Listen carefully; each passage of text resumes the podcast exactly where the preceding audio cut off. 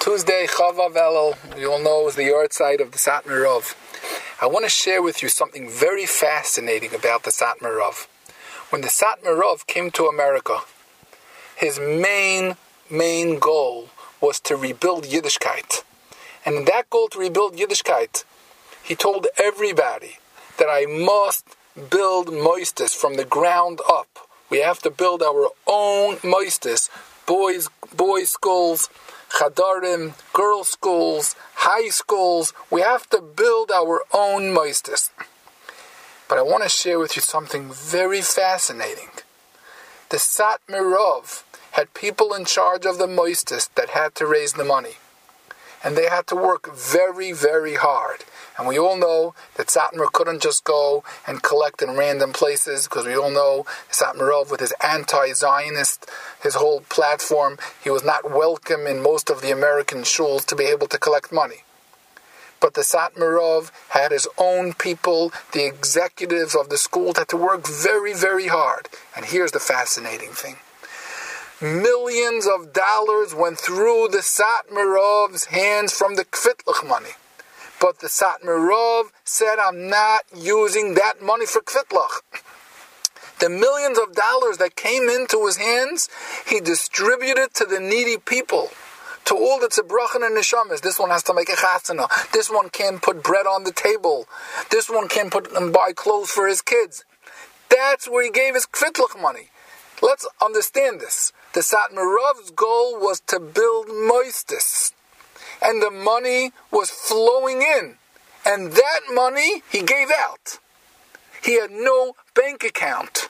He took that money and he gave it out to the needy people. And he told the people in charge of the schools in the Chadorim, we have to work very hard. You have to work very hard to raise money for the Moises. But it's not from the Kvitlach money. He put the tsar of the Yochid, of every, I say that in singular Lashon, the tsar of the Yochid, tsar of every yochid went before the goal of his moisdos. We are now in the last week of August. The last week of August, as most people in Klal Yisrael know, is one of the hardest, most painful, difficult weeks for a regular standard yid. And what's the reason for that? The reason is because now is the time of the tuition crunch. Everybody's sitting with letters on their desk. Every standard yid that's not a millionaire has a letter on the desk saying, You want an admission card? You want to come back to the Moisid? You have to pay up your tuitions. And the people, the regular Amoinam, have nowhere to turn. Now, we all know that a Moisid is allowed to make a parlor meeting. A Moisid is allowed to reach out and make a dinner and say, please, we're calling you for a contribution to our Moisid. They're allowed to do that. That's beautiful. That's wonderful. But a Yachid has nowhere to turn. A Yachid cannot make a parlor meeting for himself. A regular person cannot go out and say, call on the phone and say, call for my moiser, for my contribution. He can't do that. So the regular person in Klal Yisrael is stuck now. At the end of August, the regular Yid is stuck. And let's take a regular couple.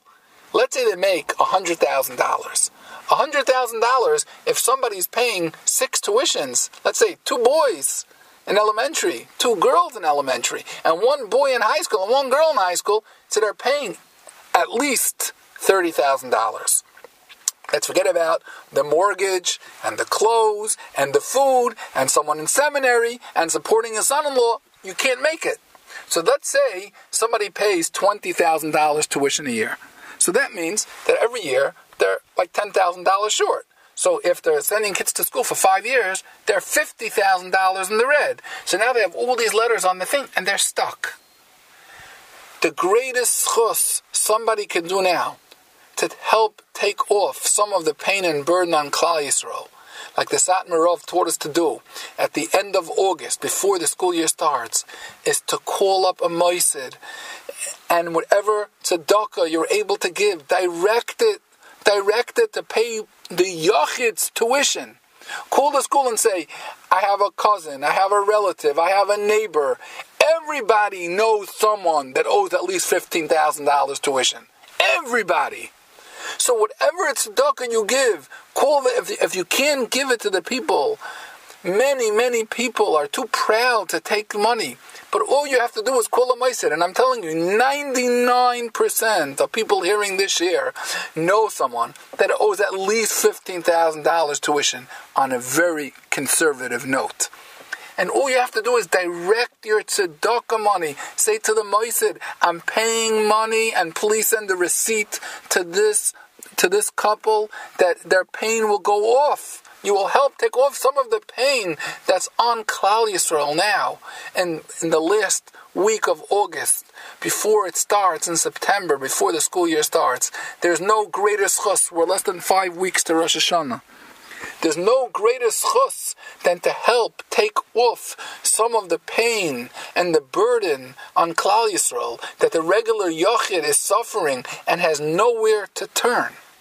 This is something that this is something that as much as we speak about, there's no way to bring out the pain and pressure that people feel from these tuition burdens. There's no way to bring it out. There's no way, there's no words that can express the depth that people feel when these bills are sitting on their desk and they have nowhere to turn.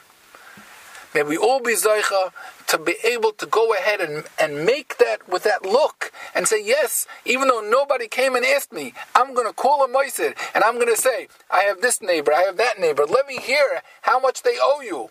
And I'm going to give my tzedakah money towards there. And in that schus, we should be Zaycha that Hashem should always help us, help us out and take away all our pain.